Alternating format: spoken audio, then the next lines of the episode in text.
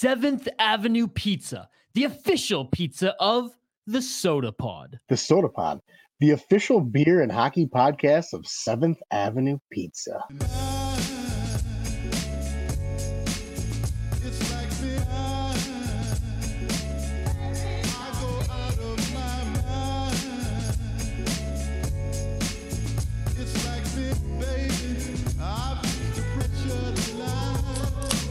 From the land of sky blue waters, welcome to the Sota Pod. Isha Jerome here alongside the state of Hoppy. And thank you for joining us wherever and whenever you are listening. Look, well, I am not only alongside just the state of Hoppy. We got Dillon Pomeroy back on the show here. Dillon, how's it going, my man? Thank you so much for your time again, brother. Thank you. Hey, thanks for having me back. I appreciate you boys and uh, really looking forward to catching up, man. It's been uh, been a good time hanging with you guys. So before Hoppy roast me for going like, what the fuck kind of introduction was that? What's your official title with the ROKKR group again? yeah, it's all good. Um, I'm a Could you, could you just introduce yourself, please, so that Isha doesn't have to do anything? Dude, I loved it. I didn't I want to loved mess it. it up because I saw like a cut like two different ones, and I was like, you know what? To avoid Hoppy making money, making fun of me for saying the wrong one, I just want I want to hear from your This, mouth this again. is going way better. Yeah. No, I love it. All good. I am partnerships manager at version one and Minnesota ROKKR.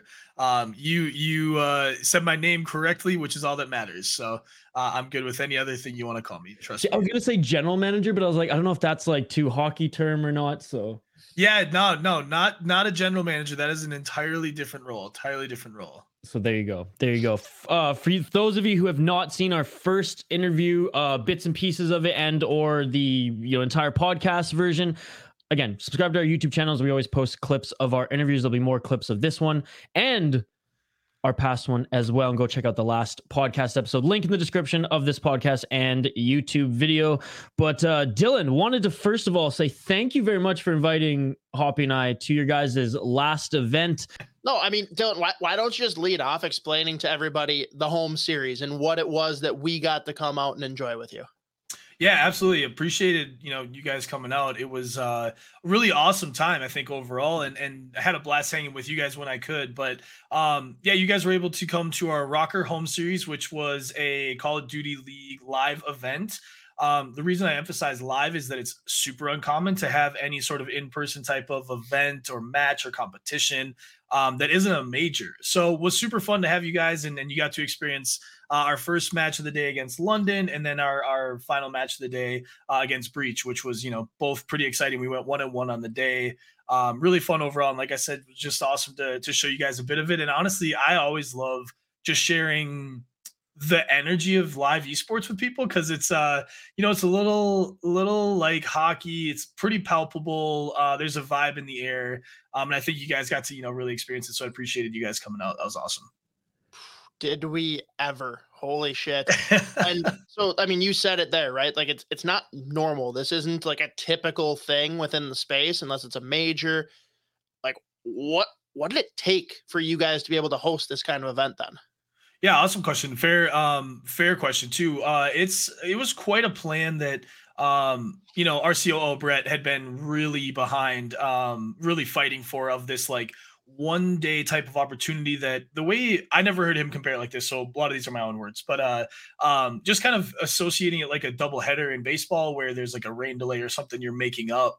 Um, so you get to watch your favorite team play twice. You attend the event uh, similar to a sporting event rather than like uh, like taking travel out to go to a major, which is really fun and a really exciting experience. Um, I won't deny that at all. But to be able to go and just uh, support your favorite team, in this case, you know, your Minnesota ROKKR, your Call of Duty League team here, um, was just really, really an important thing we wanted to give fans, and is something that our org in general has always, always pushed. Live event aspect, in person aspect, um, camaraderie. You know, the the team in the north just being really proud of that um, and getting all our fans together is something we we definitely don't take lightly and we're really pumped that everybody showed out it was it was really cool to see the emphasis on everybody. Like I, I like obviously i know that, your brand is popular um version one and just like the team.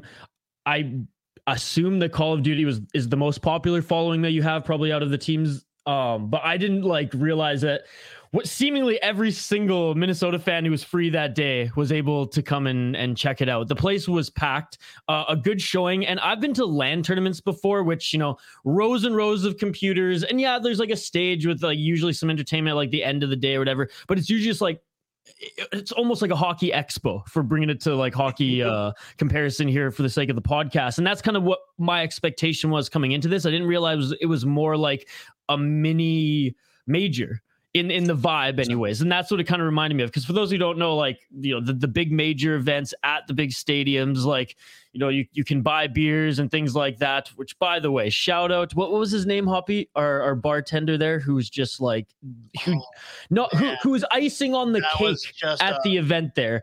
Unbelievable service from again Dillon and the whole ROKKR team, but also from uh, those working that event too, because it just made for such a great time.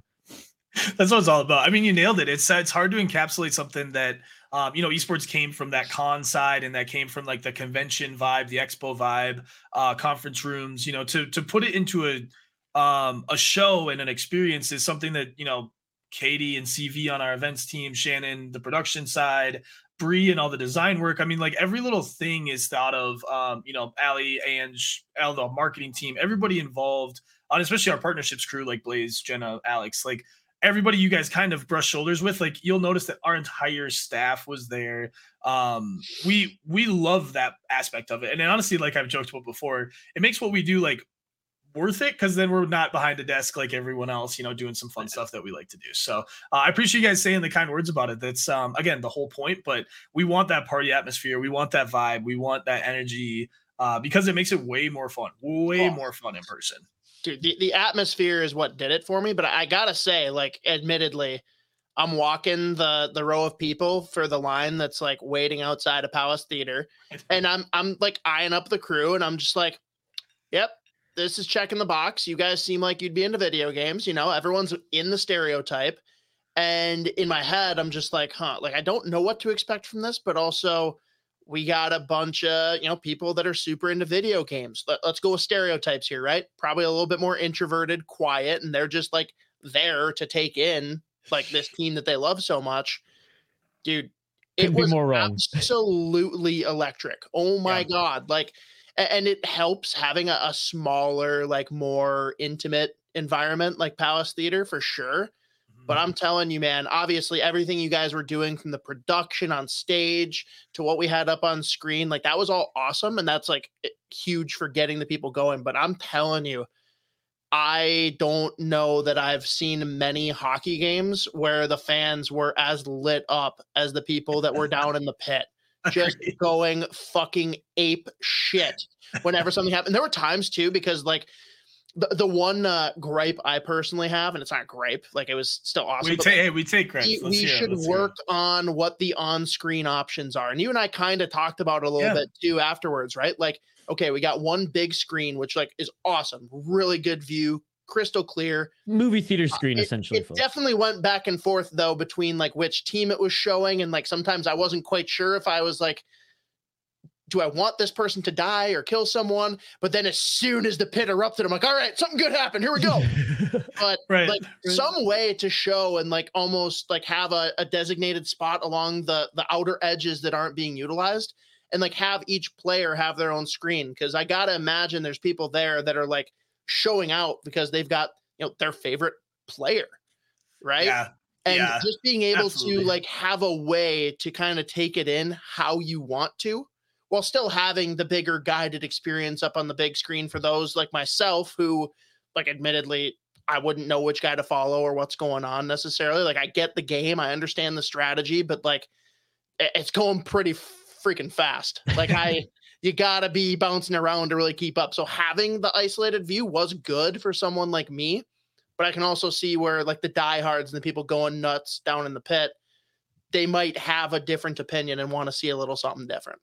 Yeah, it's something that we take. You know, I appreciate the feedback. That's actually really important stuff. You know, it's uh, all fun and games too, but that is uh technically a small gripe. But I do feel it as a a fan of the game as well. Like, um, one thing we've grappled with, and I know the league grapples with, like, it's not really our decision how that gets broadcasted. Um, we all have our ideas, and we would love to be able to implement stuff, but um, it's you know how it goes up is not really our decision technically. Though there are ways we can make it cooler. Um, and yeah, I mean, to your point about like player cam statistics, like all those types of things uh, is one thing, but we've also had to tread that line of like, to your point, the people in the pit that know exactly what's going on, they don't want to be coddled during, you know, it's the same like when we watch like curling, right? Like we may know curling a little bit more than the next people, but when they go so in depth and they like are explaining the house and like it's just like, oh, every time it's like, yes, I get there are beginners. Totally. Uh, tuning in. So you want to be you want to trend between empowering the people who are one percenters and big time fans of the game while also welcoming in people like yourselves and and I think the best way honestly to do that is just live esports in general. You got to see the roar so you could understand the game. Dude. If you're watching that at home that'd be impossible, right bro? It'd be it'd be a for sure. But I, I gotta throw in then like this is like totally off the cuff, might be pie in the sky, but like if you guys had something where like everyone that's walking in, whether it's part of their ticket or you can scan a barcode or some shit, like having the player bios and having like Hmm. their gun kits and their setups and explaining what they are and why they have them and shit, like just understanding like what's each person's role.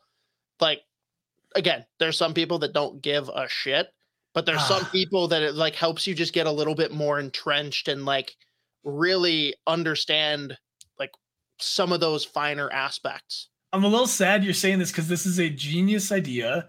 And it's like we something we kind of used to do. And honestly, now that you said that, it's like first off, how did this never come up? Second off, I would have loved to get because like that's something cool to leave with, like a little like Even program if or a or like a like a like even if it's like a, a like a PDF file you get, like almost like a literally. program.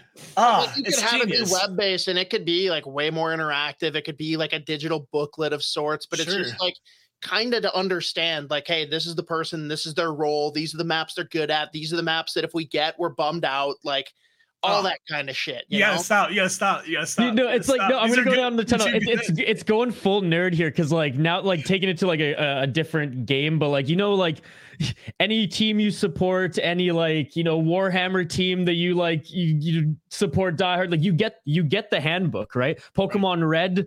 Blue, you're getting you're getting the you're, you're getting the official guidebook. So it'd be cool, like when you're going to the event like this, you get you get that guidebook as well. But you know we're in 2023, so you scan that shit, pops up on your phone. Look at that. This that. is just the. This is just uh. Dillon, we're not we're not even charging you for this saving networking, by the way. world's problems, man. Let's see what else you guys got. What do you guys? What do you guys? You guys know like how to cure cancer? Can we just dive right into the other stuff? Like this is Depends impressive. on what man. kind of cancer. This is Oh, man. impressive. I love it. I love it, guys. No, but seriously, that is something. Um, I'll actually try to maybe forward you an old tweet I had, but uh, we used to make those types of programs where it had things like the maps, the KDs, um, you know, and we we would share them actually for media specifically, so media could cover it Oh, better. okay. But good example. That would have been a perfect thing to you know get at like a Twins game. You know, no different than you'd get at like a ROKKR match. It's a cool idea. Really cool idea.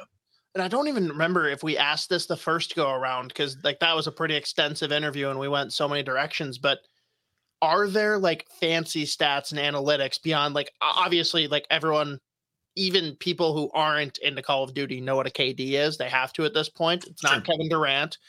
And are there like deeper analytics though? Like when you guys are looking at your team versus another team, when you're looking at guys to potentially pick up, like are there like deeper analytics that you look at? And if so, like what are some examples? Well, and is it position specific? Because obviously there's some games where like if you have guys who are like the ones who run into maybe be the sacrificial lambs and in pistol rounds and things like that, crush. Obviously their analytics are going to be a little bit different than your fucking guys who perimeter players, snipers, whatever the roles are, right? Yeah, yeah, you nailed it. Um, there are loose positions, AR and SMG, so assault rifle and small machine gun or submachine gun, whichever you prefer. Um, typically submachine gun is the typical way you terminology or uh, terminate that. Um, and then there is a sniper, usually in a search and destroy round, which is the second map or the fifth map if he goes to goes to five rounds. Um, th- that point though, so in those statistic realms, um, definitely, definitely, definitely, definitely, you can see. Um, we might have even talked about this live with you guys. Um, but the the biggest thing that's cool about esports is that it's already played on something that's computing Um, so the statistics are in depth, they're specific. Um, you know, not necessarily Moneyball type vibes, but there are things like that where you know so and so player uh, is technically getting around this every single time they play on this map and with these teammates. Um, you know, especially the style of teammate. So it's pretty extensive, you know, to answer your guys' question, but um, it also comes down a lot to team play and like how the team operates together because um, you know, you can and teams have had the best player probably in the league, if not the world. Uh, and it, you know, they don't win champs just because they have the best players. So it is a lot of that um, you know, team-based items. Call of Duty was 5v5 for a very brief time, and that actually got a little weird. Um, because Call of Duty's a little faster pace. It's built for 4v4. There's there is an IGL type role. Um, you know, you should you would understand that side too with the CS. Um, you know, CS being 5v5 with an IGL, blah blah blah. In-game leader is what that stands for. But um, with Call of Duty, it's a little more off the cuff. Um, there are plays that get run, like all those types of things though, that are pretty cool that would apply to traditional sports too. So I guess like, and correct me if I'm wrong, because in the game, like there are a list of like these are all the stats that are available in the game. There's no one like in hockey right now coming up with that new analytical way of measuring X, Y, and Z. It's just like these are all the stats. We have them there. We look at them because in the game they're already recorded real time because in play. Like there's not people creating like crazier stats like every year sort of thing, complicating or like you said, Moneyball Moneyball style, telling you something you already didn't know.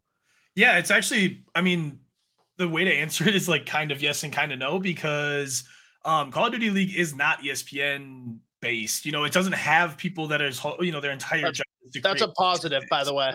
Yeah, it, it, honestly, ESPN.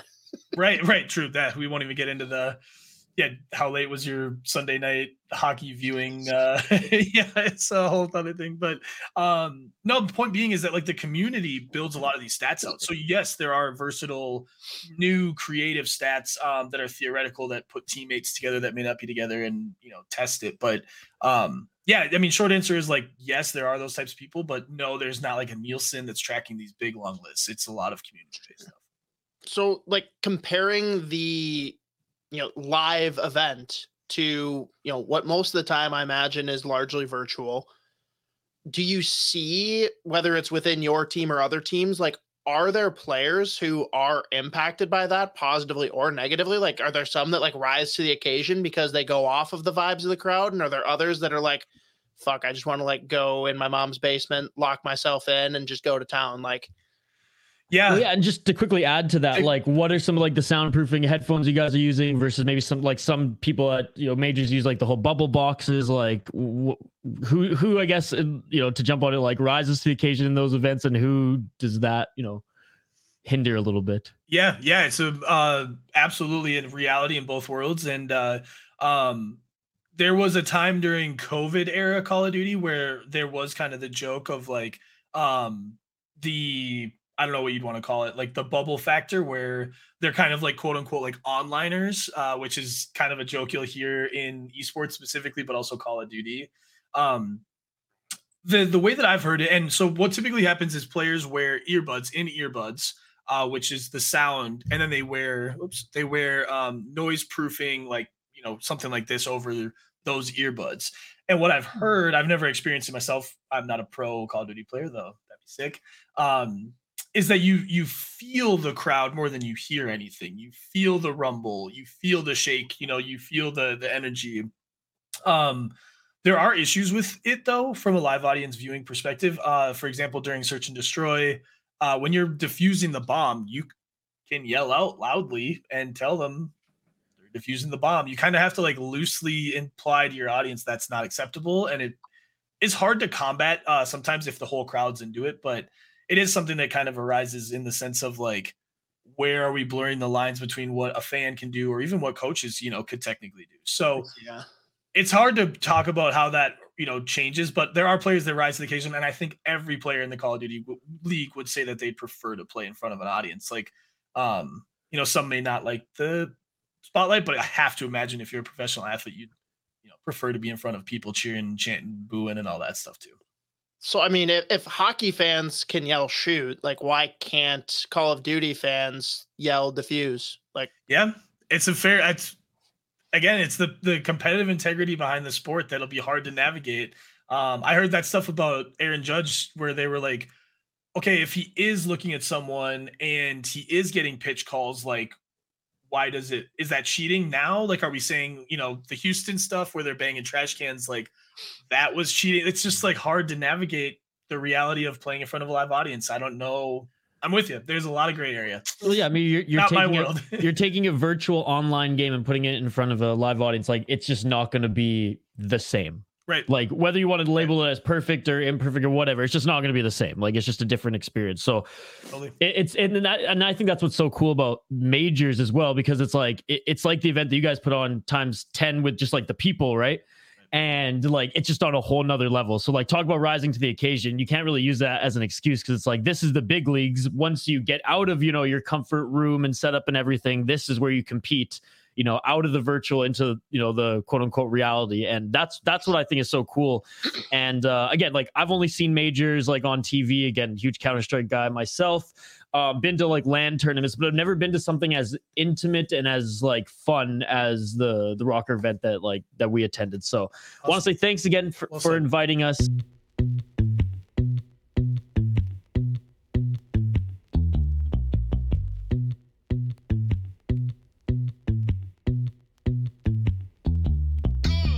Do you like supporting local?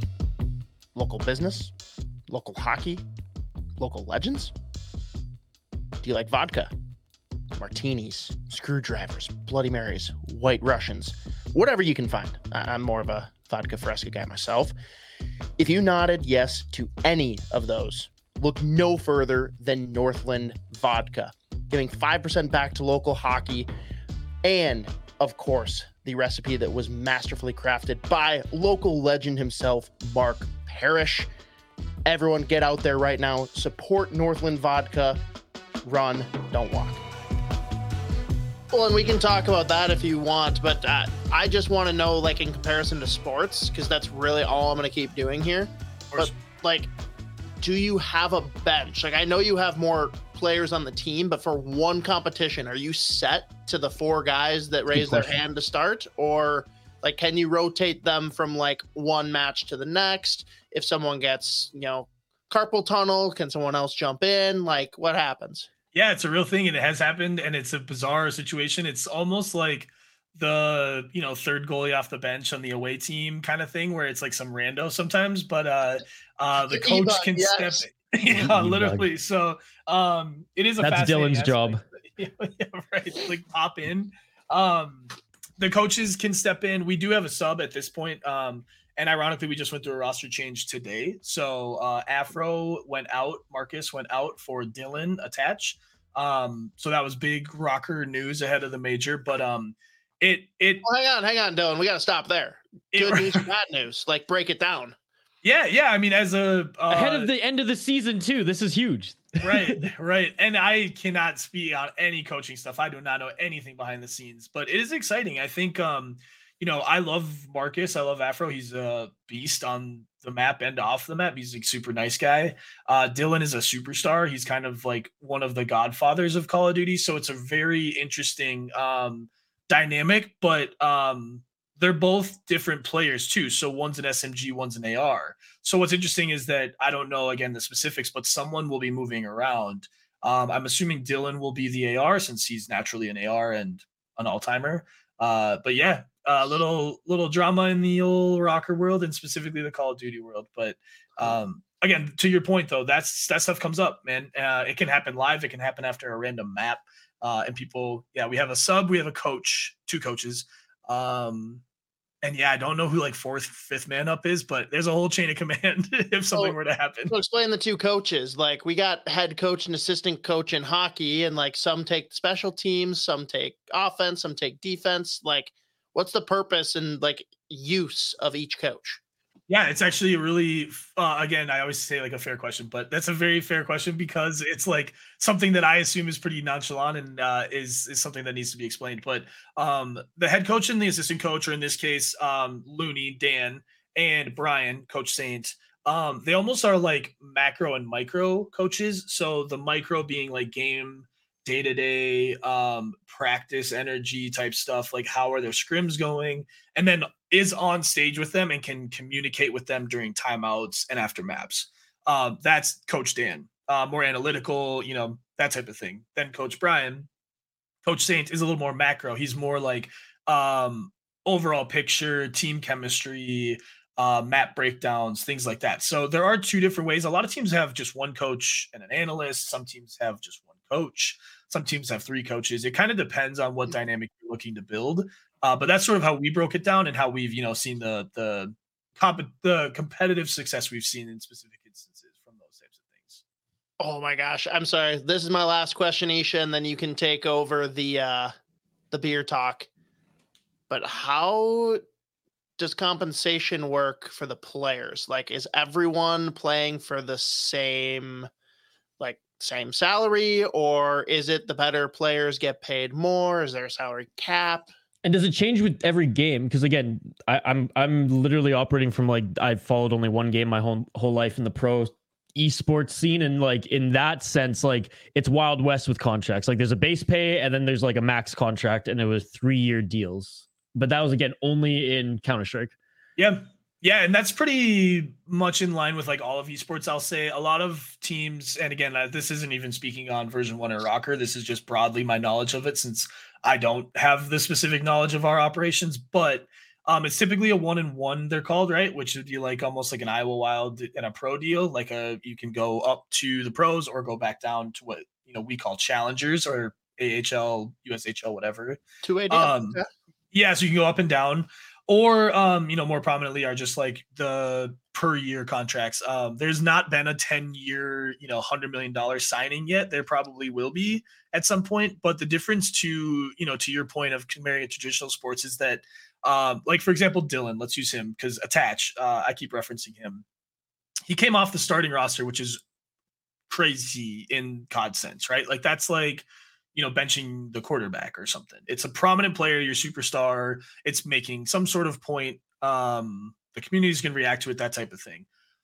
Dylan doesn't just like go sit on a bench though. Like he's a content creator. He does podcasts. He's a full on, you know, personality and superstar in again the esports sense for sure, uh, and also the Call of Duty sense. So you're kind of dealing with the level skill of the player, the prominence of their personality, their social presence. You know, Dylan has a few million followers. Like insane type of numbers if you think about it in terms of like social presence. Mm-hmm. Um, and then yes, these players can go up and down based on skill. Uh, it's really it's kind of like the it's even more intense than the UFC if you think about it because these players can like come and go. There's not a lot of scumps that hang out for 10 years, claysters, formals that go between games, things like that. So um can be varied across the board, but uh it's it's an interesting aspect of the game for sure, especially when it comes to esports.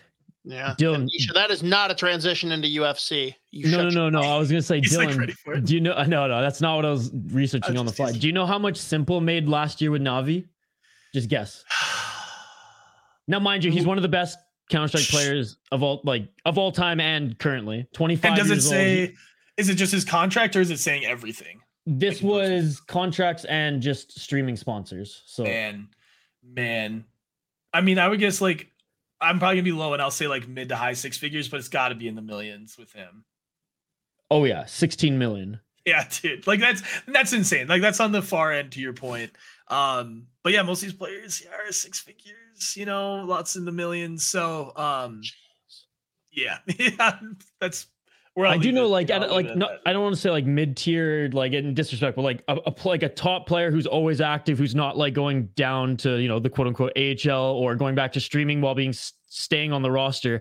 Yep. Um, in like 2000 and what was it, 17, like an entry deal for any Counter Strike team, Navi, Cloud Nine, um, was like six million dollars per year on three years, you know, on a three year deal sort of thing. But you had a trade clause, right? So you could be moved like all the time, but you're not physically moving unless you're moving in with like a team's, you know, house or city or just um, facilities like you guys also offer the ROKKR group. So yeah, super accurate. It's crazy. And I did just put it together too. I love this shirt, man. I didn't even peep the you got the ROKKR gear on. That's looking. Yeah, look fly. at this guy. Look at this guy. Yeah, super sharp. I love that. It looks I beautiful. Me, I, I got to get some shorts for the for the summer here as it's yeah. already getting super hot. Are there agents Like, are there agents for these players? Oh, Oh, yeah, my we- god. We prefer to work with players that have agents and if they don't have an agent we'll help them find one. Um, that's something that again isn't those aren't my words directly but that is something that um, i've heard said and has been said in press that uh, brett is very adamant about. You know he's really proud to work with people that have agents. It's just to protect them. You know we want we want players being protected. That's the whole key. I have a new career path. I was All just right. gonna say Hoppy is about to send in his two weeks. hell yeah um, all right, let's take a quick break before we get into more ROKKR talk and what you guys come what do you guys have coming up for the end of the season, off season, and just some more general gaming talk. Boys, I already cracked my beer here, but I want to know, uh, Dillon. I see you- you've been sipping on something. What, what are we drinking here as we do a quick hoppy hour break?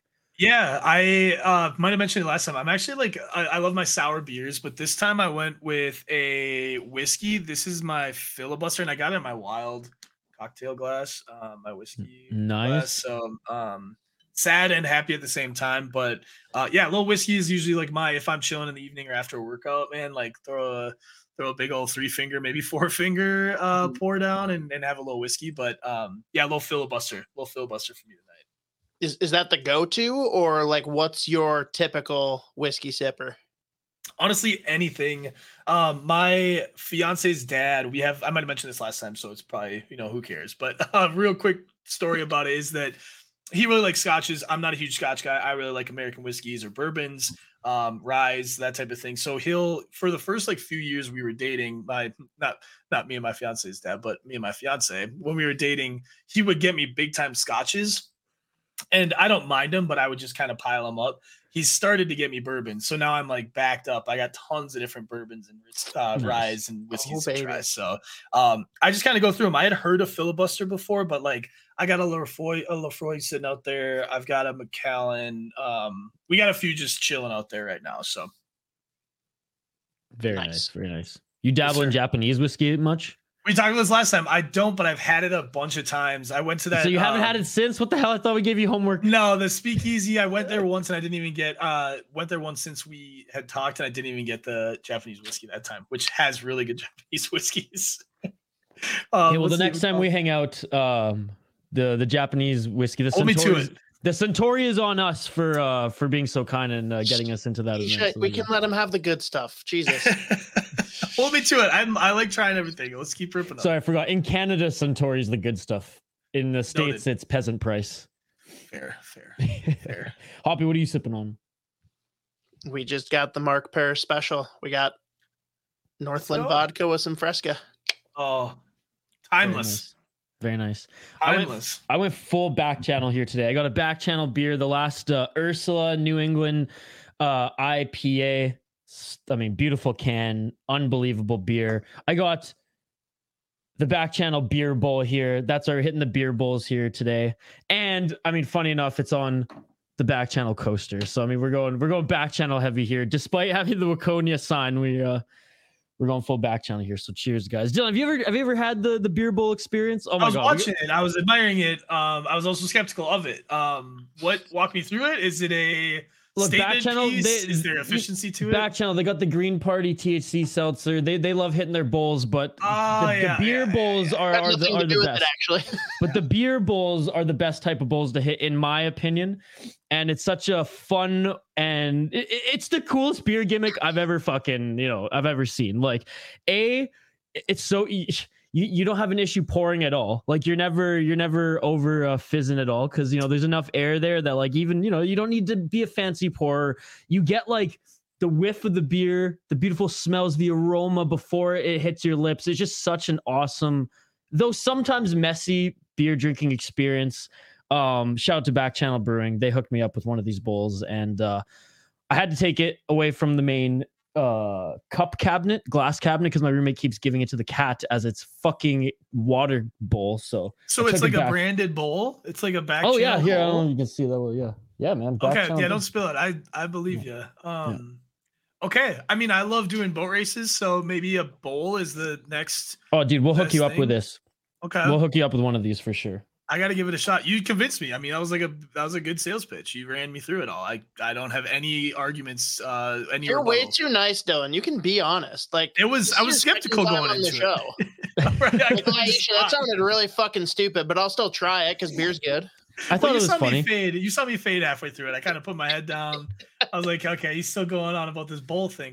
He I, asked. You opened. You opened up the can of worms. You I asked came me. around. I came You around. should. You should know by now. I'm pretty verbose. I came around, man. I was. I was. You also did it mid conversation, and I was watching you. I'm like, this man is pouring a entire beer into a bowl. Um, and I didn't ask about it, and then you know we got to it eventually. But I was really intrigued that entire time. Oh, I love it.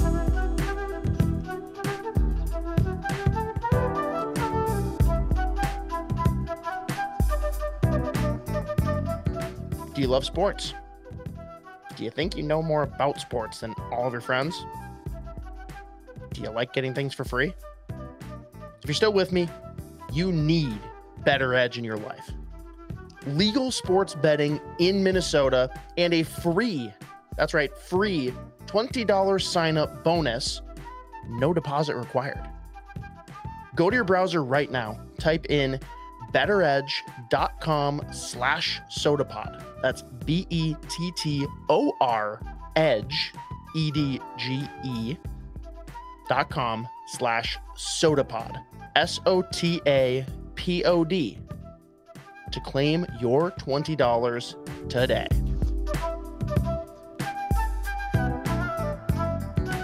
Um, all right, let's get back into some ROKKR talk here. It's uh, well, you you told us this when we when we met up at the event that it's uh, it's nearing the end of the regular season for you guys. What does that look like for your Call of Duty team? For your and does that extend also to your other sports as well, or do the seasons are, are they all a little different? Because I know you guys have Valorant and uh, Rocket League as well. So, what does it look like at the end of the season for your teams?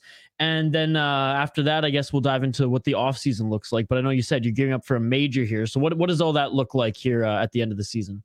Yeah, it's actually kind of hectic. Um, esports is prominently like late fall to summer. Most most esports are. Um, I guess relative to at least the ones we're active in. But yeah, Call of Duty this year accelerated its timeline. Um, usually it starts up in like February, and that's so late. If you guys know the Call of Duty life cycle, the game, um, the game comes out usually like in the fall, right? Mhm.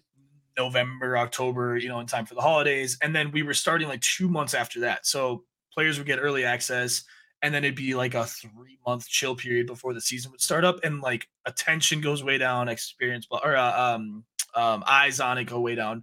So they accelerated the season up. We started it early this year in December, even, or it might have been January, but still a good like six weeks earlier than normal.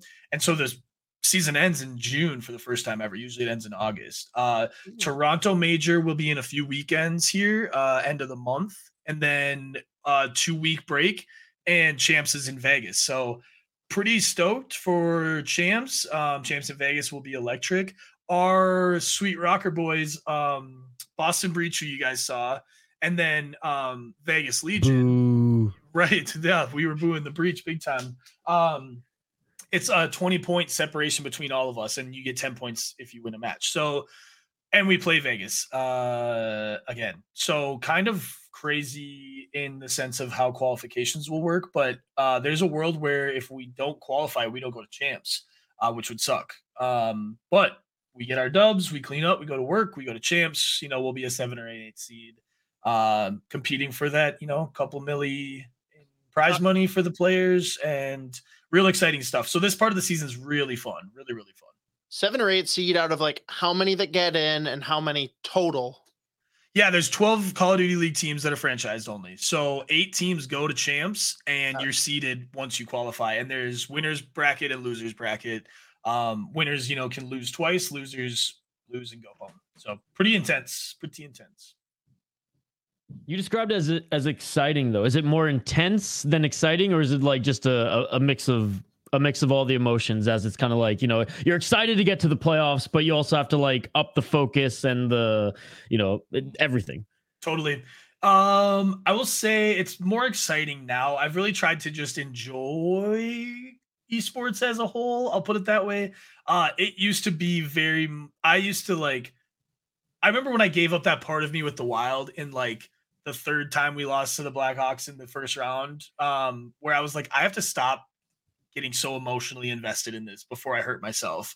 um, my first few years at ROKKR and, and, with VERSION1, I would have the ebbs and flows of wins and losses way too personally. And so uh, I think the excitement factor is there where I'm just stoked for our team, stoked for good Call of Duty, stoked for good esports competition. Um, the intensity of like riding or dying with the team is uh is subsided quite a bit. Plus, um, I do have to remind myself it's my job. You know, it is a fun thing, but it's my job to um, definitely not get low with the team, but also not get too high. You know what I mean? So it's a it's a balance factor. Um, but that's okay. I don't mind doing it. And maybe you'll tell me that it's different for like the championship tournament, but my biggest gripe with the sport, not with the ROKKR in particular, is we'll call it the luck, the randomness factor. Like if mm-hmm. you're a hockey team, right, you know you're playing a seven game series, you're going to have potentially four at home, three on the road. You know who your opponent is, you can scout, you can game plan. Where if you go into this, like you could easily draw your worst maps every time, the game variant that your team's the worst at, and the other team just so happens to be the best at those. And it's just like, oh, tough shit, right? Like Eh, do you see the sport growing to a place where it's like yeah maybe the tournaments throughout the year are randomized but then you have kind of a set track like hey here's the five things that happen. Here's the map and the game variant. Here's the map and the game variant for all five so that it's a little bit more eh, something you can prep for and really hone in on for that big big event? Yeah i love i mean i love that take in general. Honestly like i think that's something that um, adds to the drama and adds to the formality and adds to like what you're looking for in a you know in anything competitive. Honestly, it doesn't have to be Call of Duty. Uh, I will say that what's really cool about the way Call of Duty has come up and the way it's been built up is you know back in the day there used to be like a hundred plus teams. It was more like Rocket League style where a lot of teams would compete and it would slowly funnel into a final. And yes, there'd be best of fives and best of sevens and things like that. And it was like a longer, you know, more major, like three to four day type thing. Uh, with 12 teams, it's hard to have significant parity and it's hard to have significant parity when there's only eight at champs. You know what I mean? Mm-hmm. So, what you do see is a lot of, I will say, Call of Duty is pretty top heavy. Um, you know, the best of the best, the FaZes, um, you know, the OpTics, uh, LA Thieves, those teams win and have won quite prominently over the years. Uh, you know, it's not quite a pay to win type format like baseball might be, but there is a really reality in that too. Is you know, like I said earlier with rosters, once you have a really set roster, I mean, you could win numerous, you know, championships. You could win money. You can win every little thing that's going on. So. I would like stuff like that if there was more factored into a season. Maybe there was more like non-sanctioned majors where you could get points or you know it was still a bunch of money to provide or, uh, to to compete for. Um but i honestly like i don't know if it's the right or wrong answer but i do like that uh you know a nobody can beat uh the somebody and move on just because they match up better. Um you know as ninja would say get good kid um and you know just do better. Kill kill kill better than the other guys. Shoot shoot heads better. So well um, does it also and again i i I don't know how I um or like the semantics on this, but is it also to avoid cheating in in some sense? And again, I don't know how you would in that particular game, but the randomizations of it, so there's not anything that's I, I don't know again like preloaded or anything. rocket launcher behind the door in the third building or something. Like what are you? No, well, just knowing about? what map because I know I know in certain games there's there's various like um there's various ways you can like unlock walls and stuff in certain maps and I was just wondering that like if if if that's one reason why it's randomized as well, so that teams aren't like prepared for the exact scenario and maybe you know again 2020 we're living science fiction boys you tell me that you can't like preload cheats into a fucking call of duty you know tournament if you know like what's coming up again I, I may be you know talking out of my ass, but is that is that also a reason why it's randomized? Is because like to avoid cheating at all costs in tournaments, especially when there's millions of dollars on the line? Yeah, I mean competitive integrity wise, like sure. Um, but there are coin flips and map vetoes and everything before a match anyway. So even if like, I mean, devil's advocate, if we draw the breach or we draw FaZe or we draw ultra, like we should be prepared for any of those guys anyways. Like no matter how many days or how little days we have, they would all argue we should have film on them. We should be able to play them at the top level anyways. Um, but yeah, as far as like that type of stuff goes, like their computer, like PCs are through the league, so everything is checked by the league. There are officials that are employed by the league. So like I bet there's ways to do it, but I that would be an insane thing to have happen. Any sort of cheating. Um, if you guys want a fun little read, honestly, the match you were at, um, look up sound equalization from the breach.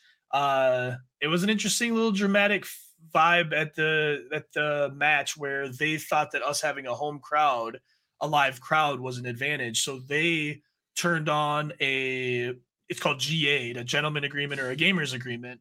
Um, that you don't have this sound equalization on that helps you hear footsteps better, and they played with it on. So um, a little interesting. Oh, interesting. Yep, and uh, it caused a lot of controversy in you know the small small Twitter world of Call of Duty League, you know, timeline scrolling. But it again is something that comes up, and you know, gentlemen agreements is that's all they are. If someone breaks a gentleman's agreement, it just means you're breaking a handshake. Um, there's no laws behind it. There's no so so are, anything like that. So are they cowards for breaking the gentleman's agreement, or are you idiots for not breaking it first? Scroll the replies far enough, you'll see both. no, no, I don't want to do that. I, I Where's the Reddit thread? I want I want to read this shit. Right, and it always is like funny because everybody has their flair, so you can see like who's a fan of who, anyways. But um, I mean, I'm a I'm a fan of do whatever it takes to win. Like, and if it if it's I don't think cheating is a fair way to put it because um, I believe everyone was aware that they were going to use this this setting, and I believe our guys had the option to either use it or not. So if they're going to be noble and not use it because it's a gentleman agreement, but they know the other team's using it, there's something to be said for that.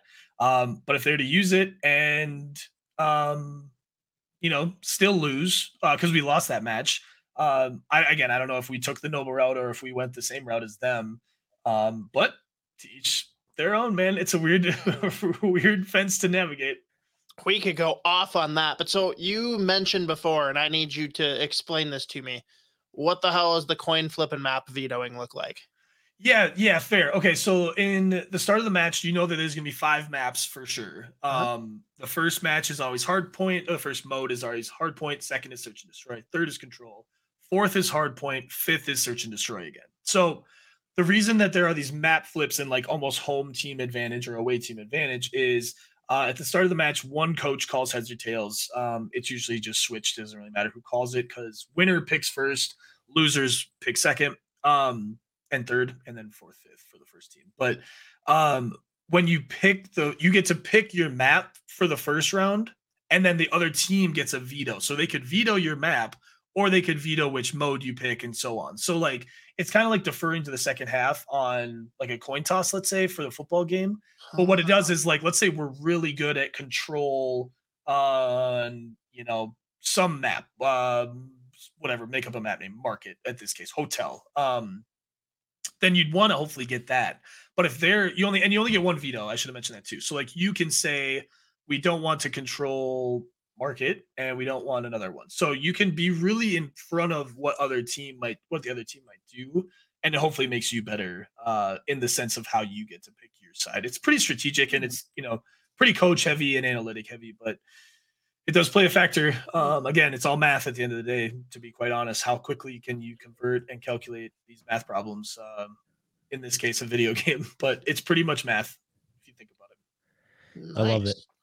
So you got the major coming up. You got the end of the season. What does your guys' off season look like after you've obviously won the majors, won the championship, and have walked away with that uh, that nice prize money? What does your guys' off season look like? Yeah, it's um uh again this one will be interesting because it's gonna be a bit longer than normal. Usually champs ends in August. Yeah. Um, and you have like two months of like fun old school throwback tournaments, which are actually really cool. They'll play MW2 or Black Ops 4, you know, they'll play old uh, Black Ops 4 and they'll play old games. Um, but that time frame, they usually like go vacation, they get a breather, and they start right back to it. A lot of them stream. Um, you have to be viable and you have to be like top of your game always. So a lot of these guys just stay strong and stick to it. For us, the off season, the off season is a lot of deliverables too. You know, for my literal job, it's like um, getting players to deliver on brand deals, you know, uh, hit impression numbers, fun jobby job stuff like that. Uh, but Rocket League goes until end of July, August, and Valorant goes until the fall. So we'll be busy with our other teams as well. Still, um, just not as much Call of Duty since Call of Duty ends so early. Interesting. And- so, you can go. No, go ahead. Go ahead. So, do you guys have like the typical off-season activities like other sports? Like, is there a draft? Like, how do you get new players into the league? Do you have like scouting? Are guys going out and trying to find the next talent somewhere off on Twitch? Is there like a free agency period when everyone comes off their contracts and you can just grab whoever you want? Love that question. Um, never really get that one, and it is a sweet. uh, It's like one of my favorite parts um, about esports specifically, and about Call of Duty is like off season is chaos. Like anything that happens, it's part of it being. Well, first off, imagine the NFL had only twelve teams, and imagine the NFL those teams only had like ten people. Um, in this case, all the best Call of Duty players in the world are on twelve different teams and there are only four starting spots on each team. So it's an absolute shit show constantly. All drama. If a player, there are literal accounts out there that will look at like a player's story and see if he's in like a random city that might have another player. Um, with those tight one and one deals, every year half the league at least is like getting turned over in some way, shape, or form. A lot of teams will resign, hopefully, especially if you have like a dream roster. Uh, but like last year, we two years ago we got rid of all four of our players. Last year we got rid of three of ours and kept Dylan. Our first year we got rid of all five of our players. Like it is like crazy. So you'll get these cool signings, you'll get these crazy trades, cool speculation. Um, and to your point too, man, like when the new game comes out, all scouting. Like you start watching Twitch streams to see who's really sneaky good. You see who's like I don't know, climbing up the scoreboards, like who's playing too much Warzone and maybe not focusing. It's just like it's just a crazy mess that I just really love. It's literally we sell it. We sell uh, it to partners. Like Roster Mania is like a time you can be Nice. a part a part-time sponsor for it. So That's it's a pretty big deal. Pretty cool. That's really cool. So like who's the Bob McKenzie for Call of Duty League? like That's who who is the the central source of information? Like if I want to know league wide like the chaos in the midst of that shit, like is there an insider or do you basically have to like follow each team individually to get that info? Was there Oh, like no, a publication? Like, is there a main media publication? Definitely, definitely, definitely. Crone, CDL Intel, like these are real people with real lives that um uh are right behind everything. They're the type of people that are following um I don't even know how they do it, but they'll have it like in tweet deck maybe or something. But if a bio changes, it'll get alerted. You know, like all the little things you see from pros, all the little like oh follows and unfollows, like um yeah, there's tons of good reporters, and there's there's kind of two sides. There's like your meme follows where they know everything and they're memeing it. Um, and then there's like your journalistic follows who are really, really savvy and the inside, you know, the esports insiders, uh, the Dexerto, Dexerto, however you want to say it, DEX, um, Dexerto, all these guys. Jake Lucky's a big one. Um, he's a dude who just started another new venture. He's kind of the like live esports guy, but long story short is yes, there's tons of people that do this and cover this. Uh, like the ins and outs of you know those types of things. We don't have a draft though. That would be something that would be sick someday. However, that's the problem with having Right. ten spots, you know, in the whole fucking league. Totally. Oh like man, that. you you definitely have to give us the heads up when like the whole frenzy mania fucking goes down. Like I'm actually really intrigued to see how that works. But Absolutely. my my last question, I think, um, you talk already like a couple times now. Just only twelve teams. There's only four starting spots. There's only one bench spot for each of those teams.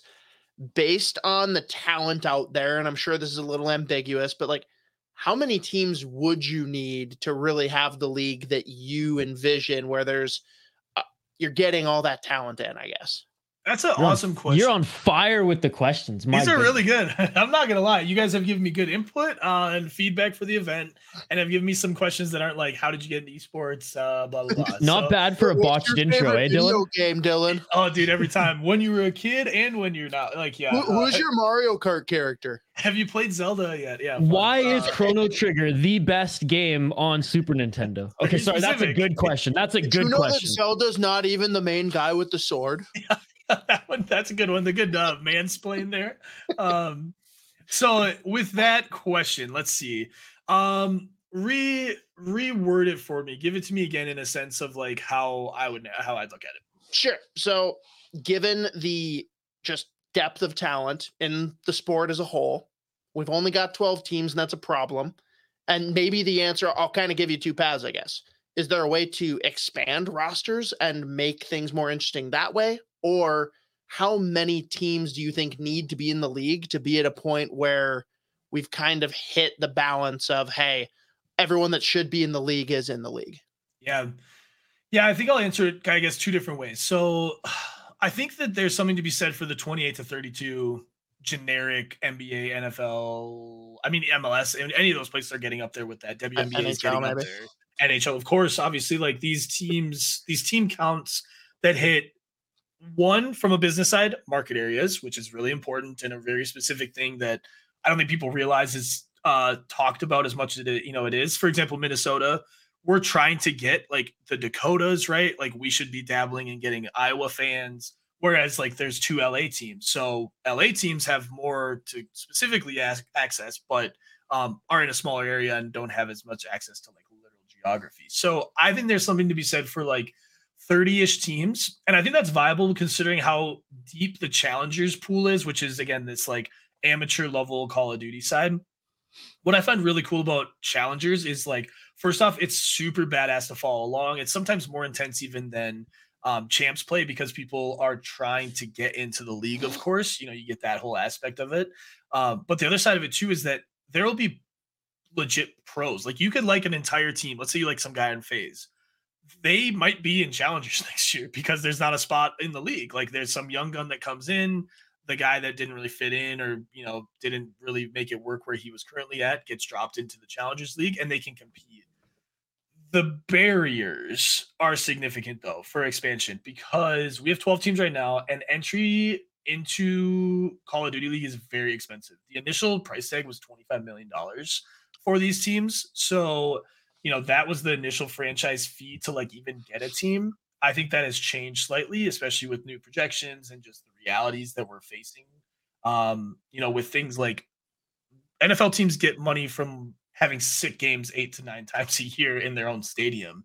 Um, we did one event, you know, and hope to break even on revenue and on ticketing with those. That's not built out the same, right? Like sponsorships are different. All these little things that are different are big barriers for teams to get into esports. So I would love to see 30 teams. I think we're a ways away from seeing 30 teams. However, there is a reality that like you can have a favorite challengers team and you can find all these players and watch really high level Call of Duty just about anytime you want. So it's a trade off. I would love to see 36 geographical based teams. I'd love to see London or uh, excuse me, European teams, Canadian teams. We have one Canadian team currently.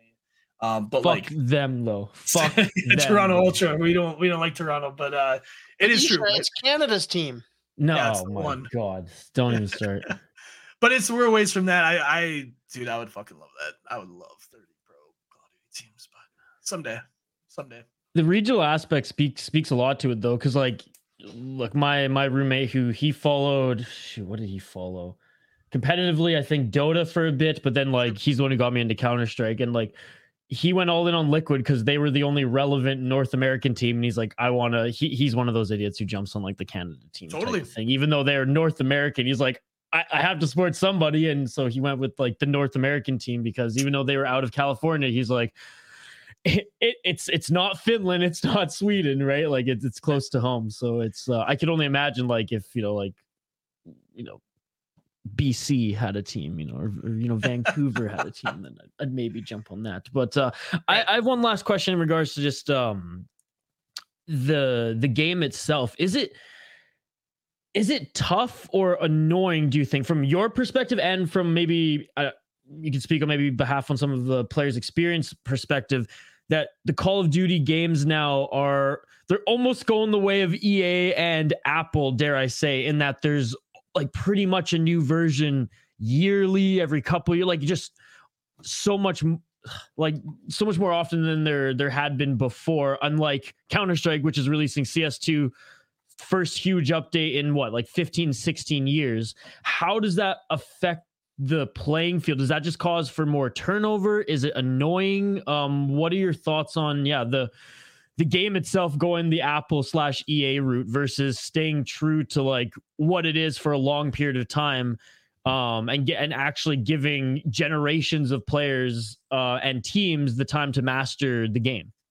Yeah, I think it it's honestly ironic because I think it factors into two kind of things that I've noticed where when I love a Call of Duty, I am more engaged with the ecosystem of Call of Duty League. Like it's kind of reciprocal. And granted, again, like I said earlier, it is my job. So I know every little in and out that I can possible. I know maps, I know memes, I know, you know, what is hot, what's new in the patch notes. Like I know all the little nuances of it. But what I think is really ironic is that sometimes we'll see a fan be a fan for like a heavy 12 months and then rotate out. And then like another game comes out that brings them back. And like hmm. i what i don't want to happen is what i think has kind of happened in call of duty where the two year-ish life cycle of someone that gets into call of duty and then subsequently gets into call of duty league is sort of the reality. But what it is is really hard to keep up with new games new maps new modes new skins new looks. Like it's exhausting, man. And when you're in your late 20s, into your 30s, like whatever it might be, it's harder and harder to keep up with. Whereas you can just look at a football field or a baseball field or a hockey rink and know what game is sort of being played there, whether it's somewhat different in an Olympic rink versus a you know regular NHL arena. It's mm-hmm. you still understand hockey's being played. What can sometimes happen is fuck man, they might add jetpacks again next year, right? Like you might have a flying Call of Duty, which completely changes the competitive nature of it. Jetpacks in hockey would be electric. Jetpacks in hockey would be li- like literally I was, think, I was thinking NFL and I was like, man, some of those tackles will be insane.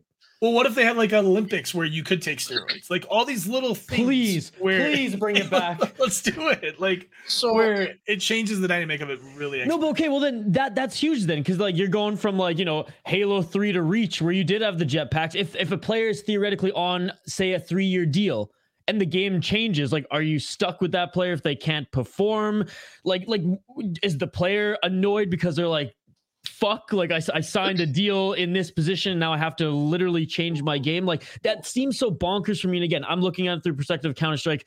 Dust 2 other than a little bit of a facelift even in the second version that's coming out right now hasn't really changed. Like you said it the ice rink is the same. The football field's the same. Even counter-strike in counter-strike 2 coming out in a few months here like it still hasn't changed dust 2 other than like you know the smokes are placed in a little bit different of a spot. You know, you might have to bank off, you know, this door versus this wall, give it a centimeter, you know, difference. That to me makes sense. And again, maybe I'm old school. I don't know. The game to change so drastically that it's not like, okay, you moved a box from, you know, the map. Like for me, okay, that's a big change in itself. But you're telling me that you're, you're adding fucking jetpacks? Like it's a whole new game. So like, how does that even work if you're changing the game because that's like drastically changing like the rules of a hockey game in my mind. Yeah, I, well, I agree in a certain you know certain capacity. What I think it took me a bit to learn or at least figure out what I liked about it um, was that it first off is impressive as hell that the top players can be at the top of each game. I find that fascinating in a way that people I don't think really understand, especially about Call of Duty where meta can literally change metas can completely change. Like you said there could be different movement. Um, also people don't realize but the games are made by two different developers each time which is why like slide mechanics feel different Whoa. um Again, feel different. Right i don't know how i feel different. about that Dillon. Like if anything like i don't like i don't think i like that. I mean uh, i'm no pro player but like i i'm very much like keep keep it the same so you can solution. master it man. Solution Dillon we're not getting to 30 teams, but we're going to expand the existing teams because we're going to have a squad of four with one bench guy for each game, at least Ooh. dating back three sick. years. That'd be sick. That'd and be sick. you can make it a bigger league wide thing where, like, the fans essentially vote uh, each year on like which game is kept and what's one that gets kicked to the curb because we can only have so many in circulation. I love Dude. these. Uh, this clip it, literally clip these things. This is the even move. past that. Even past that. I mean, depending on the players, because some maybe will have preference to stay on older games or whatever, but that could almost be the fucking like Europe soccer relegation yeah, like play. relegation. There you go. Like, Like, yes, some relegation. Like you the Euro League, oh. to the new game. But if you're bad on the new game, you get relegated back to the previous. Ooh, that could be fun. that would be sick. Send, send I people love back stuff. to back to their original Call of Duty. Like, oh my god, You gotta go back to your Can OG. you Like, imagine? Oh, I, I to be fair, I love those ideas, and I think um I will say you should like I was sort of in your world of like Rocket League. Rocket League, I think I really like because it'll have a long-standing fan base because you can leave the game, you can see it on at a watch party, and you can understand what's going on. It's Yeah. orange versus blue, it's a purple team versus a yellow team, and they're trying to score a goal. Plain and fucking simple. Call of Duty's, I think I like the nuance of it, which is what makes it different. Is is it's highly competitive, it changes you know, even Valorant and you know, to your point, CS, like map changes, you know, R6 is a big one too, if you've ever heard of Siege. Like those are maps or those are, are games that um are really intricate in the fact that they're um like an elevated shooter. You know, it's a better It's strategy versus like one-on-one skill. Like you have to you have to yep. plan out like your strategy on the map versus like being the best, you know, one-on-one shooter, right? yeah, dying in a certain amount of time less than the other person, so they respawn, you respawn quicker. So I like I said, I think Call of Duty is a, an, its own animal, but um, Mhm. I secretly kind of love it. I think it makes it um, really exciting year to year. It adds a whole new element. Um, people retire, people come back. It's really cool. It's it's definitely like way more unique and deep than I thought it was. And again, like I played Call of Duty on Xbox 360 when like Modern Warfare, you know, came out. So like, and then Right. just, you know, and then honestly, like I didn't I didn't play a lot of video games, and the only one where I went like, and this is just me, I go 110 percent into something I like.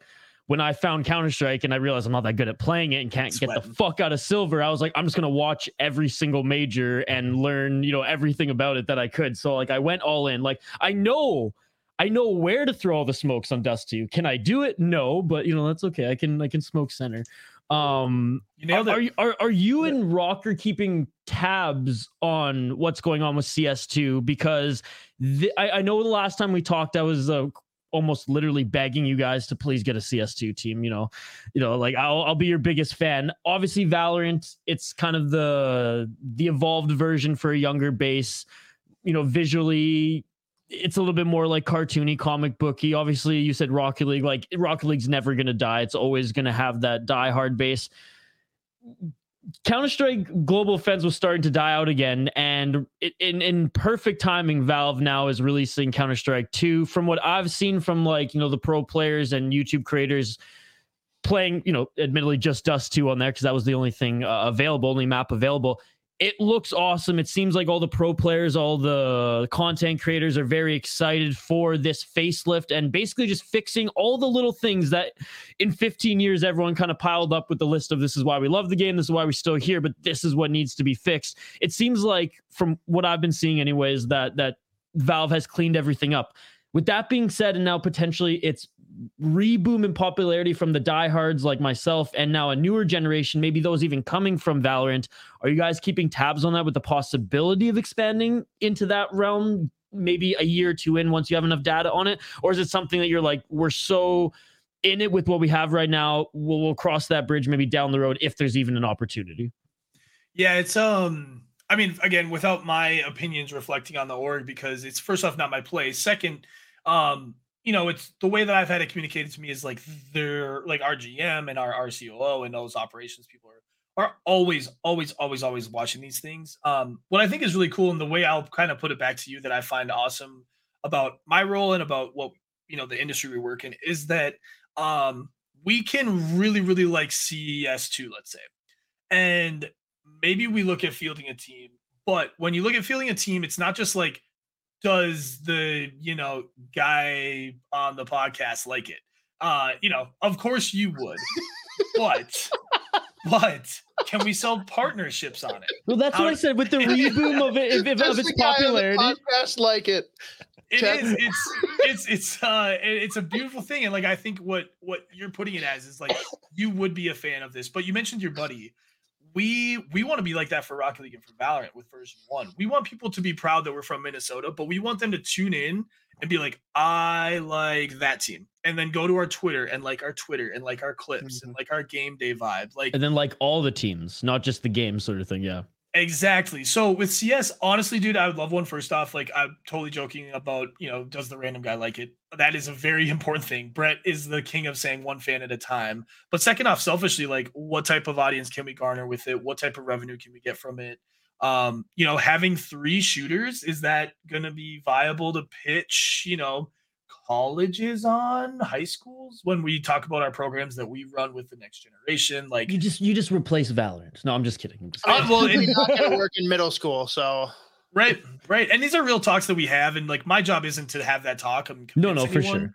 My job is to have the talk and be like competitive shooters haven't been shown to prove uptick in violent individuals. Like talk about science or psychological whatever. Mm-hmm. but the the cool side is we'd vet it out and like it. The other thing i was going to mention though is that what if there's a sick streamer out there? Like we can find a content creator to represent our brand that plays CS and see that's cool. I didn't even realize you guys did that.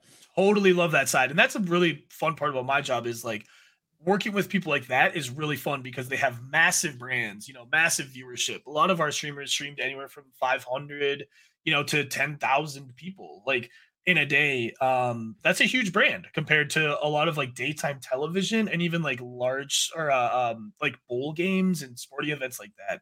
Um these audiences are pretty sizable too. So two different angles two different ways well put it, it, this way you answered my question. Hey, it's, still, it's still no no he answered my question it's still dying and there's not enough viewership for counter-strike. That's dying, okay that's okay. what's what's the game that i told you joey plays isha? Because i'm just so out of it. Oh the other shooter game I forget now. Apex. Apex, huh? yes, Apex, yeah, Apex Legends. Yeah, I got I got a buddy who's done some stuff with us in the podcast before. College roommate. He literally like studies glaciers out in uh, Sick. Grand Teton National Park. But that kid is like for not being a pro, he he could be a fun guy for you to get in early and cheap. I'm gonna be his agent. I'll represent him. I'll treat you good. I'll do you good. But uh, just had to throw that out. There you go, Joey. Now this guy sounds like my dude. I like glaciers and I like Apex, so we can. Hey, all right, we, we can right, hit it off. in heaven. I uh, Apex is another cool one though because it's a, a BR. BRs are really tough to um, compete in. They're really badass. OpTic, Hundred Thieves, Dark Zero, like they all have teams in Apex. Uh, but Apex has really cool content creators too. So another good example of like a sick esport that you could get into. Nice. Well, so I have an idea here, and this is probably more for the all you've had. It's all you've you, had today. You can steal this and like go to your higher ups, be like, "Yo, let's make this happen." Okay. Uh, so let's think hockey here for a second. What would you say, besides the Stanley Cup playoffs, is viewed as the marquee event for hockey? Ooh, ooh, man, champs is pretty cool. Champs will see well, no, no, no. I'm five. saying hockey specifically. Like, oh, sorry, I think you said esports. In okay, hockey, so like so re-ask it. Playoffs. So all right, I'll, it it's the Winter Classic. Yep. Oh, it's a yeah, standalone, yeah. unique event. It's still hockey, but we're changing things up a little bit. What if every year, let's call it, you know, New Year's, just like hockey does, or maybe you want to make it a little bit different and hit a time where there's a lull in other sports, mm-hmm. but you have something comparable where maybe it's Warzone that everyone competes in, or it's the zombies, and you see who can make it the furthest on one go. And instead of having it be something where everyone gets together for one big event, you have every team in the league competing in this at the same time. But you, as ROKKR, set up somewhere like Palace Theater, and it's literally just your team playing there with all of your fans going nuts. And then you've got Boston in their spot doing their own thing. You got Toronto in their own spot. Everyone has their own marquee event, and it's still like interesting for you to sit there and watch your team do this, regardless of which variant it is. But it's just like something different to get a change up, get out of the minutia of this is what it is all the time, and probably attract a different crowd of people that maybe just enjoy those variants. It's like a watch party at every location for the the tournament sort of thing. Totally. That's cool. Totally. Yeah, and the the watch party thing is something, you know, first off, we think everyone should do. We do it pretty prevalently with our stuff. Anything we do, we have a watch party for it. But nice. I think so. World Series of Warzone is a thing. WSOW. Um, it's a combo which I kind of like, where it's. I think it's it used to be one pro and one content creator, but I think it's two pros and two content creators now. And some teams can field that by themselves, like us. Like we could have two creators play with two of our players. Um, Hmm. what is sweet though, and it, again, is something that everyone watched, which is funny to your point, but they did a Warzone tournament with all the pros invited and all the creators. And what's cool about Warzone is that it's 150 players versus even 100 or even 60, which is Apex. 150 players, so 150 pros and content creators, and they all did it's just one v everyone. And Scump, who I've mentioned numerous times before, ended up winning it and like won the hundred thousand dollars, or it might have even been a million dollars. But like the COD Pro, who's kind of known for being the COD Pro, won the Warzone tournament, which mm-hmm. like really stirred it up of like, oh, can Warzone pros be COD pros and could COD pros be Warzone pros? So to your point, there are a lot of cool things like that in the industry that people are always, I think, thinking of. Um, I really liked what you said earlier, but something that's really prevalent is like uh, a lot of the OpTic guys will do old school throwback tournaments. They'll play like Halo 2, or you know, they'll do like Call of Duty Modern Warfare 2, like from you know 2010 when we all were playing freaking Call of Duty. So those tournaments do really well, and people love watching that shit. Uh, Rocket League has one v ones too. Rocket League will just do like the best players in the world playing one v one versus each other rather than Nice. three. So all sorts of cool stuff like that, and it does see an uptick in viewership if you care about it. If you Mm, well, okay. So, hmm. See, now you got my head spinning a little bit here. pros of one sport play the other team's sport. Yeah, it's been kind of done. No, that's all Um, right. Uh, so, I, let's say, uh, have you? Are you a fan of uh, "It's Always Sunny in Philadelphia"? Of course, So you've seen the episode "The Gang Gets Invincible." yes, I've seen every episode a zillion times. Okay, so Yep. playing very much off the movie Invincible. So Why don't you guys have a day? Yeah, like pick a day in the off season. Literally say, hey, whoever wants to sign up, we're limiting it to X amount, and people show up and literally try out for a chance at like not necessarily making the team, but like trying out to work their way up the ladder to like actually get involved and like be in some practices with you guys. And then, hey, if they're good, you found a diamond in the rough and it's cool. If not, you've still got way more fan engagement and people are super stoked to do this every summer. Yeah, I don't think. um I bet when they did Invincible and like the gang, you know, when they go do it, um I don't think they expected, you know, what's his name, Papale, Vince Papale, to like be fast enough or big enough to actually play. So that's part of why it's cool to do it. I would bet lots and lots and lots and lots and lots of money. Uh, I won't say a number, but there I have never. I mean, our pros have played with random people before. Um, it's never been formalized in a sense or like put on anything, but like Mm-hmm. when they're not playing with each other or scrimming, they are streaming and they do play and they are the best of the best. So like the one I, example I'll give was like the Rocket League guys. Um, if you're good at Rocket League and you're on a pro team, there is no world where someone walks in off the street and beats you. And I don't mean that like lightly. I think Rocket League's probably the most significant. Call of Duty, you could probably like get by maybe getting a kill luckily or timing something out. Valorant probably too. No shot. Um, people are too good at pointing and clicking. But Rocket League, no way. They played the guys on the power trip. I, I'm sure you maybe even remember that or heard that story, but they lost like 30 to 1 and 30 to 0 and the one goal was you know some sort of mistake that happened so it is a very slim chance that anyone no matter how good they are is better than the top 150 players in the world yeah, but that, that's what makes it great though. It's funny. You literally get it would be funny would be incredible funny. content out of it. You build brand loyalty and you get fans excited. And like worst case scenario, you come across the one in a million guy who's like, "Oh yeah, I actually have always just slayed at this game. I just like thought video games were kids." So and there'd be the movie after you get the movie too so and you get to- the movie rights. Gary V would produce the shit out of that. right i And love the idea You go I to don't mean to Gary V with Invincible for Call of Duty. He's going in on that instantly.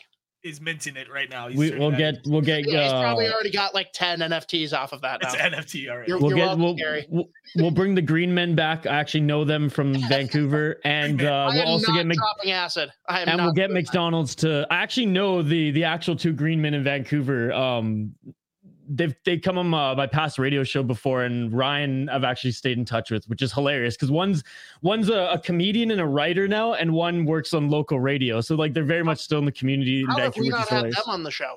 Yeah, we can get them on the show. That's And a he- very specific thing. I, I would think they'd Well, and and we need McDonald's to sponsor that event, obviously. it's a big M right in the middle. Big arches. Well, it's owed back to that episode. That's like the, Um, one of the greatest episodes. That's fascinating. I didn't know. I don't know why, but I would have thought there was like an interchangeable. Like I don't believe there's just three or four Blue Men group guys. Like or, I think there's like ten of them. You know, they kind of rotate in and out. So I'm a little surprised there's only two Green Men, uh, and you know them. That's funny. Well, do you you know about Yeah, the no, Green there were only two in Canucks games, right? Vancouver. Yeah, for sure, for sure. Like the guy, they're all yeah, like up on the walls and like in the penalty box shit. And Yeah, so it's two Yeah. guys that had season tickets right by the penalty box, and they just started wearing the Green Man suits to all the games and dancing next to it. yeah, I love it. Like I said, I would have Yep. outsourced by then. I would have started paying, you know, getting people paid, paying me to be Green Men. Uh, yeah, I'd make it a whole thing. Well, it, it- it's funny. The Canucks at first didn't like it at all. I like bet, they were not stoked that these guys were coming and doing this. Um, but then like towards the end, they they finally did some like promotional stuff with them. They said like their, their biggest their biggest impressions on social was that uh like Carrie Underwood they traveled to Nashville. Only actually, and only one of them. It was one of their dads had season tickets, so they couldn't go to every single game. They only went to whatever game that They got like the liked. weekday pass. They can't No, it was like whatever whatever the dad's gutter cleaning company like client couldn't show up to is the games that they went to, which is hilarious. I love that. And I- again, I hadn't watched Sunny at that at that time. So like when they they told me the story, oh yeah, we watched this episode of Sunny. We went to a Seahawks game, and that like Seattle Seahawks game. That's actually my buddy dared me to do it, and that's kind of where the idea started. Then they're like, we did a Canucks games. We trolled Drew Doughty and the Kings, and it just blew up from there. That's Um, they they officially retired the suits, I believe, in like 2015 or something like that. But uh, you know, they they grew up and you know, it's What's gonna the go. official retiring of a jersey? Of a, s- a jersey? It's I think they, they the Canucks YouTube channel did like a whole little like Dude, press if conference they, thing if with they them. raised a banner that was just solid Yeah. green up Oh my God. rafters, oh my god, that Did- would be incredible. See if uh if Aquilini's weren't the owners and they actually like cared about the Someone fans was and you know, like yeah. Oh, yeah, here we- then here then they would probably they would probably do that. Um that would be fucking hilarious. Last thing here before we let you go, Dillon, because you've given us more than enough of your time. We absolutely love shooting the breeze with you, man. And I hope Yeah, you know, like, you're welcome on this show anytime. Um, we are on the hockey topic here, so final segment here on the show. I know the last time we talked, we were optimistic about the the Minnesota Wild, and you know, credit to them, they they weathered the storm of you know Kaprizov's injury. If anything, they found some you know diamonds in the rough. As far as scores, we never thought would score on the team. I love Ryan Reaves and some Fair. depth guys. They they kept the train rolling, but alas, another first round exit. I mean, you mentioned earlier in you know this show here that you've kind of you you you haven't let your emotions get the better of you at the end of wild seasons anymore. But does it still sting? And what are your thoughts on the season, the playoff exit, and where the wild uh, where the wild should go from here? Yeah, yeah. It was um I don't know, man. We kind of talked about it in person a little bit, like at the event where uh it it felt weirdly expected this year. I don't know why. Like I feel like I had in the past have had like maybe misguided or false hope, but this year I remember someone asking me during game 6 "We're like, "Well, this is definitely going to game 7." And I was like, "I just don't feel like it's gonna. Like I just don't feel like it's gonna." And obviously it didn't. So, it was it was weird. I hate limping into the playoffs. Like I'm a huge believer in hot teams. Again, hence the Florida vibes, like all that they're doing. Um, I well, you were talking, I pulled up my I still have my bet going with my boys. I have Carolina left. Seattle just failed me. Um, but there's you know, we have each person has a team left. So we kind of drafted playoff teams pretty well and made the bets fun. But um I loved the Seattle thing. I'm really up in the air about this whole expansion stuff, uh, where it's like, oh, let's make a new team and we get better and we can go to the playoffs, second, third round every year, like super chill. Um, but we'll see. I don't know. I hope next year the Wild are good. Obviously, um, I just hate the problem with us is we'll never be really, really bad. We've never tanked and we've never like gone out, and that's so typical Minnesota, where we're going to be paying off two contracts for the next foreseeable future and not really doing much changing. So it's a tough, tough time, I think, for the next few years to be a Wild fan. We're going to have some good runs. We're going to hit 100 points and we're going to get in the playoffs here and there. But um, I don't know. I hate not going too high or too low, obviously, but I feel like mediocrity is just kind of inevitable with these guys. Well, do you think mediocrity? I know historically it's been inevitable, haha, Minnesota hockey, but whatever. But like in, in all seriousness, do you think it's inevitable until those contracts are off the books and they can just go all in with Kaprizov's, you know, years? uh, I think so. Unfortunately, I think so. I mean, there is a world where you find good amateur talent, but amateur talent doesn't take you very far in the playoffs.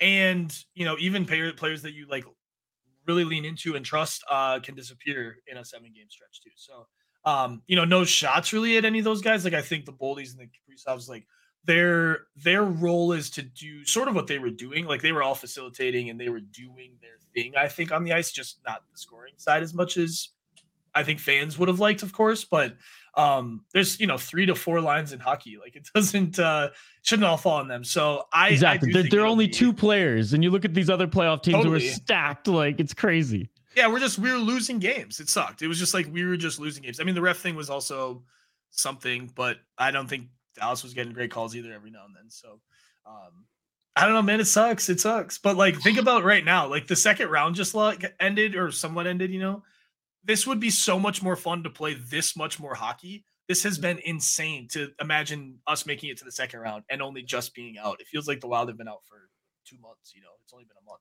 And the freaking crackheads going seven games with Dallas, something the Wild couldn't even do. Like, are you kidding me? But Dillon, you bring up a good point. That's the one thing that I love about Call of Duty. There's really no refs. There's right. really no like it, it's pretty black and white. You either get killed or you don't. There's there's no middle ground. There you don't get uh, an extra two minute penalty if someone's bleeding from the face. Like nope, it's just you die or you don't die. Yeah, don't get me started on my artificial intelligence officiating pedestal because I think we are damn due for it. I can't believe baseball uses an umpire still. I can't believe some of the stuff I see in the NBA that people watch. Like I can't believe people watch the NBA. It's so Im- well, It's such an- let, us be honest. Like half the refs in the NBA, they're making their money through DraftKings. yeah, like like, Like, like or, or BetMGM. Like, let's let's be fucking honest here. Like, Yeah, I hate when refs insert themselves, and even if it's like you know an inevitable thing, like a pass interference or something in football. But um, man, I hate that stuff. I hate when it comes down to calls because with something that has so much money on the line, the fact that there isn't more. Again, I think there's a needs to be a ref for the like bouncer energy to like break stuff up and be a part of like what happens. But an offsides call, which again doesn't happen that often, where it's blatant and fucked up and they don't change it in hockey. unless it's in Colorado all the time, which is But like the goal the other night, what? How how does that go through a billion people and Toronto still gets screwed? Like it's just crazy to see it on Twitter later, and it just you know. And granted, it looked like a goal to me, but who knows? So um, I don't know, man. I think there should just be math again. I'm a big math guy, but if that puck crosses the line, there shouldn't have to be an eyeball that tells you it does. Um, well, what was the Oh. angle that you saw the puck cross the line at? I don't know. I felt like it was a couple angles, but again, I don't think it should be up to my eyeball. It should be up to a puck that has a sensor in it that passes. Th- it. It's coming though, Dillon. Did they? They had the needs test to. No, no, no. That's you're a gonna be one of ways out, boys. No, no, no. So, like, totally by principle, you're 100% right. They have tried so many different ways to put trackers in pucks, and the players instantly know which puck Yep. has the tracker. Same with and which one football. doesn't. I Well, same with baseball when they they made the. I, I read so many articles and, and heard so many hits when they, like they changed, and it was recently the MLB made changes to the balls, wasn't it? Like two years ago or something like that. And like, yeah, it was an adjustment period. But if it's gonna help shit like this, especially in the playoffs, like give give you know, suck it up. You get an adjustment period. Fucking Call of Duty, they get jetpacks in some you know, in some years. Like, come I on. think some sports could do with jetpacks. Like, baseball would be watchable. Let's just cut Dude, to Can you Let's just get imagine someone jacks a homer and you just go fucking. God, if baseball had just anything else, maybe I could be a fan of The that one thing I've sport, said that. I've been saying this since I was in grade school. The one thing that I think could change baseball is kickball rules. You can throw the ball at them to get them out. I think that would change Oh. everything. I think half Yes. quit because they're soft little bitches. It And you're allowed to fight. And you're allowed to fight. that. I don't want one of them pegging me with the ball, so no, I take it back. True. They should just allow them to fight so they they stop just like all the- like these like 60 year old fucking managers stop like getting in front of people's faces like they're Big old going to belly. fight. It's like no no just allow it so that one of these guys can just punch their lights out and tell them to shut the fuck up and stop chirping. Like oh my god.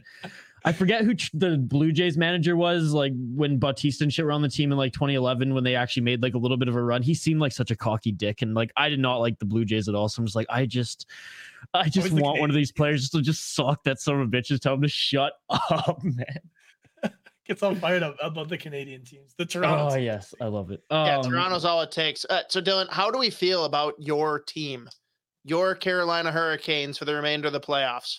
I honestly feel pretty good. Um, their showing against New Jersey was a pretty fun series. Um, I'm Dude, like just we- we got we got to stop on that though, real quick. New Jersey. Did Yep. you, Dillon? Did you see what the Carolina Hurricanes did to celebrate their series victory over the New Jersey Devils? I don't think so. What These sly motherfuckers went to Oh. Cameo and found some of the biggest figures in New Jersey and got them to congratulate the Carolina Hurricanes on advancing. And it That's- was love that. fucking brilliant. I'm I so find that. I am so mad that I didn't come up with that before them. I'm like I'm absolutely going to abuse that in some ways moving forward. Like that's real fun. I But love it that. was great. It was uh it was Johnny Sack from The Sopranos. They had the situation from Jersey Shore. They had oh some like god! Jets super fan. Um And they said like congrats, like to the yeah, all were like, "Hey, Carolina, great work. We're happy for you. Congrats on the win. Whatever." Like, I'm sure all of them, it's just like they got paid, right? Oh, Like, yeah. they got like fifty bucks. That's crazy though. That's I crazy. know, it's, but it's incredible. You got to go beautiful find it. It is such a great video. So that alone, you got all the vibes working in your favor. But uh, continue. I apologize. the apologize. Canes have a great bit. Canes have always had a great bit. I feel like they changed something a few years ago that like the vibe changed. I mean, the I don't know what it is, but I'm with you. I do have faith in them. I don't know how to put it, but they kind of feel like the only like real hockey team left, if you know what I'm saying. I don't know why it's Carolina. It's still not really a like I don't know, hockey state or city or anything in my opinion, but Okay, so if- that's what you mean, based on geography, not yeah, it based just on feels like a hockey team still. I don't know why. Like Florida doesn't, even though I May, love may I Seattle. No, remind it's you? the ambiguity. It's the ambiguity of be. Carolina instead of being North Carolina or South Carolina or a city. It's like just because it's Carolina, like we're just like state of mind. it's Canada, right? right. May I m- remind uh, Dillon and the listeners here that uh, the Florida Panthers took out the Boston Bruins. Arguably, the you know, not arguably, they were the best team in the National Hockey League this year. They took out arguably the second best team in the Toronto Maple Leafs. Maybe the Cla- Carolina Hurricanes are the third best team, but who's to say that Florida on this run can't take them out too if they just you know, you just slayed the dragon twice? Like I don't know, man. If It- it have money watch on 'em. beautiful reverse retros, maybe. There, that could be the difference too. The look, the vibe, the feel. Um, yeah, I mean, if I wasn't betting on Carolina, like I think Florida is pretty sweet. Like I said, I like Bjugstad too. I like me some Minnesota boys, and uh I don't know. No, but for me, you said he got traded. He got traded. He was on uh, Edmonton. oh rip, he just died. He just left. a He lot of just left. places since Florida. That's true. Um, this is super true. but Florida, no, but Florida Hoppy, they just like you. Every year, there's that team that just has that playoff vibes. You're like, they just can't be stopped. Like, regardless of what happened in the season, Florida's got that vibes right now. they do, but I will insert here. Like they absolutely could be Carolina. They've proven that like everyone should worry, but I do think Carolina is more equipped to handle their rat piece of shit players, which I- like I say that in an endearing tone. Like, Very endearing. I, I love, love that Matthew rats. Tkachuk. I wish that I had those fucking rats on my team, but they are scumbag rat players. And I don't think the Carolina will get pushed around like the Toronto Maple Leafs. I That think that ambiguity. you got some big boys. Like, yeah, Tkachuk wants to get in Jordan Staal's face. He's gonna get laid the fuck down. Yeah, well, you, we forget Burns Gu- is a, a mutant of a human. He will Gouda- keep them all alive. Gudas is getting suspended in this series. Let's let's just say right now, like, game two, game two, he does something on the fly. Like oh, of course it's him. Out of oh, all players who get that, like, you know, that that that playoff picture of that moment, and he's just screaming in the face of the Toronto goal. It's So oh, sick. like Like- he's such a savage, dude. Like, it's it's insane. Like, oh you know my those goodness. uh, split jerseys that family members will do? yeah, yeah. So we got the two Staals against the one Staal. So it's Jordan Staal, Yep. captain of the Carolina Hurricanes, against brothers Eric and Marc Staal, noted scumbag losers who hate supporting people loving who they want to love. They hate We the gays. that. But what if the parents came in with like a two thirds, one third jersey split between the two? But oh, but even better, it's two thirds Jordan Staal because he's literally twice as good as the other two combined. So like the team that has one gets two thirds, and the team that Based has off two of of them character. gets one third. Here, I'll raise it. Mark and, and Eric's have to be the pride jerseys. Well, there's like a little square. Oh my of the- god! yeah, they, they, A, I love fam- that. a family pride jersey. Well, Oh, we're just we're just think- we prideful. can We're just that prideful to have to have all the boys here on the ice. That's all. if they're saying no, I gotta imagine Mama and Papa Staal from the farm are probably of a similar mindset. So I don't know if that's gonna happen. Um, God, that would be hilarious though. That would be brilliant. That would be Give them out to like would all the fans, just like God, sitting. that They're like all funny. sitting on the chairs. That would be crazy. Oh, that'd be incredible. Oh man. Dillon, as always, man, this is so much fun. Like, the, I, I just based off our conversation again here today. I know our first uh, podcast, and again, reminder for those who haven't listened to our first hit with Dillon. Links in the description of this podcast, in the description of the video as well. If you're watching on YouTube, and uh, please go check it out because we wa- we we basically uh, came into that interview as like noobs. We really asked like the easy questions, the introduction questions into esports. I feel like we got into the weeds a little bit more on this episode upon going to that event and everything as well. But based off this conversation on esports in particular, like no, let alone the hockey stuff, which we could like talk about for hours. Like I have so many more questions, so I'm excited to bring you back on the podcast. Maybe after you know the after your season, you know when things are um prior During the or frenzy, after. man. During the frenzy. Well, sure. Well, I was just like Yeah. during or after, whatever works better for you, because I know it's a frenzy. But uh, let's let's definitely connect again this summer, um, as uh as your other sports league seasons are are rolling on, and after that, like I said, after or during the frenzy there. But uh, again, remind everyone who they should be supporting, our listeners, where they can find ROKKR on social media, and uh, where can they you know watch and support just beyond like the Twitter and Instagram follows. Like, you know, break it all down. Where can everyone go to get this awesome gaming entertainment experience that ROKKR provides? Absolutely, absolutely. Yeah. So at version one GG on every social media account, the GG is uh, a typical gaming term. So version one GG on everything, uh, and then ROKKR is our Call of Duty team. Version one is our Valor and our Rocket League team. So at ROKKR and at version one, um, my name is Dillon Pomeroy at Dillon Pomeroy on Twitter, or I do like LinkedIn, of course, too. But Twitter is my vibe. Um, all over Twitter, there. Always hit me there first. Uh, but hey, you never know where where works best. Um, and then yeah, watch us on Twitch on almost every weekend. Honestly, Call of Duty is going on for sure, and then there's usually Valorant or Rocket League going on as well. So um, can always find us on Twitch, Rocket League, and I guess all three are also streamed on YouTube. Um, so you can stream them on YouTube if that's your uh, if that tickles your fancy. Most people are on Twitch. So. Uh, but yeah, appreciate you guys having me on as always. Like you said, uh, shoot the breeze all freaking day, and then really loved having you guys. I think a lot of people ended up um, having a blast, and it was really fun to have you guys there to experience it, which uh, means a lot specifically to me. So uh, appreciate you guys big time.